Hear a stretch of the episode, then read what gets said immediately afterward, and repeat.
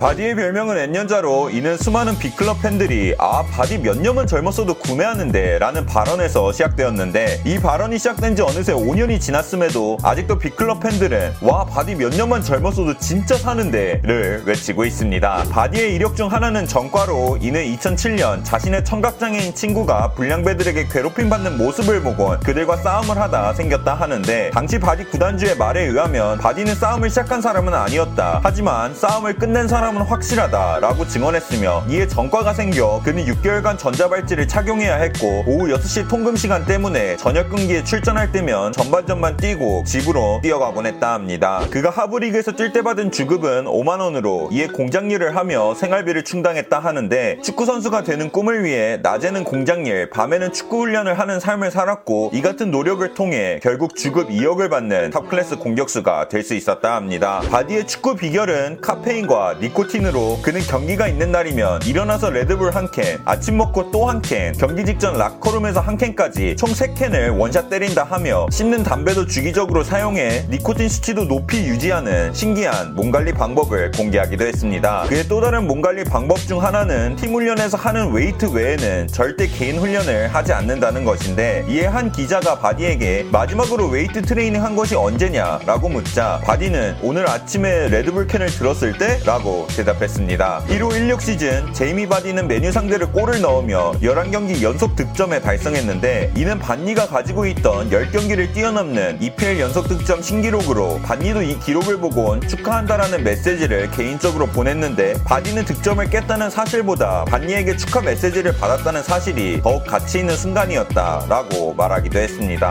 바디가 유명한 축구 선수가 되자 그의 모습을 따라하는 축구 팬들도 하나 둘 나타나기 시작했는데 그때 나타난 한 팬은 바디와 너무 닮아 아마 누가 진짜 바디인지 그의 부인도 헷갈릴 것 같습니다. 해리 케인의 토트넘이 레스터의 순위를 추격하자 케인은 레스터를 추격한다는 의미로 사자 무리의 짤을 올리게 됐는데 이를 본 제이미 바디는 무파사의 추락 사진 한 장으로 케인을 반격하기도 했습니다. 그가 뛰었던 8부 리그 구단의 최고 아웃풋은 바디이기에 구단은 그를 기념하기 위해 자신들의 스탠드 명칭을 제이미 바디로 바꾸게 됐는데 아쉽게도 코로나를 통해 구단 재정이 악화되자 이름을 떼고 그 위치에 광고를 다는 것을 검토 중에 있다고 합니다. 그는 카지노에서 카드 게임을 하다 뒤에 있던 일본 중년 남성이 자신의 카드를 보는 것 같아 Hey Jap, walk on 이라는 인종차별적 발언을 세 차례 말한 적이 있는데 이에 일본 남성분은 나는 너의 카드에 대해서 아무 발언하지 않았다. 이는 문제가 되지 않는다며 바디에게 말하자 오히려 바디는 자리에서 일어나 일본 남성을 위협하기도 했으며 이 같은 장면이 카메라에 잡혀 이 영상이 인터넷에 공개되자 엄청난 비난 을 받게 돼 바디는 팬들에게 사과함과 동시에 피해자 당사자도 따로 만나 개인적으로 사과를 했고 구단 벌금은 피해자와 합의해 자선 단체에 기부하는 것으로 사건은 마무리되었다고 합니다. 제이미 바디의 활약을 통해 구단 사상 처음으로 4부 리그에 올라간 플릿우드는 레스터에 그를 15억에 판매할 때 조건을 하나 걸었는데 이 조건은 다음 제이미 바디의 이적료의 25%를 지급받는 것으로 제이미 바디의 몸값이 치솟았기에 그가 만약 이적하면 몇백억을 받을 수 있는 조건인데 하부리그 구단에겐 그 정도 액수면 몇 년의 구단 운영비로 플릿우드 구단주는 아마 매일 아침 바디의 이적을 기원하고 있을 것입니다. 워낙 영화 같은 삶을 살았기에 축구 팬들은 와 바디의 인생사로 영화 만들어도 되겠다라는 말을 해왔는데 이가 실제로 이루어져 그의 일대기를 그린 영화가 제작될 예정이라 하며 영화 1917에서 주연을 맡았던 조지 맥케이가 제이미 바디 역을 제의받았다는 구체적인 말이 돌 정도로 현실에 가까워졌지만 시기가 시기인 만큼 어떻게 진행 될지는 좀 더 지켜봐야 할 것 같습니다.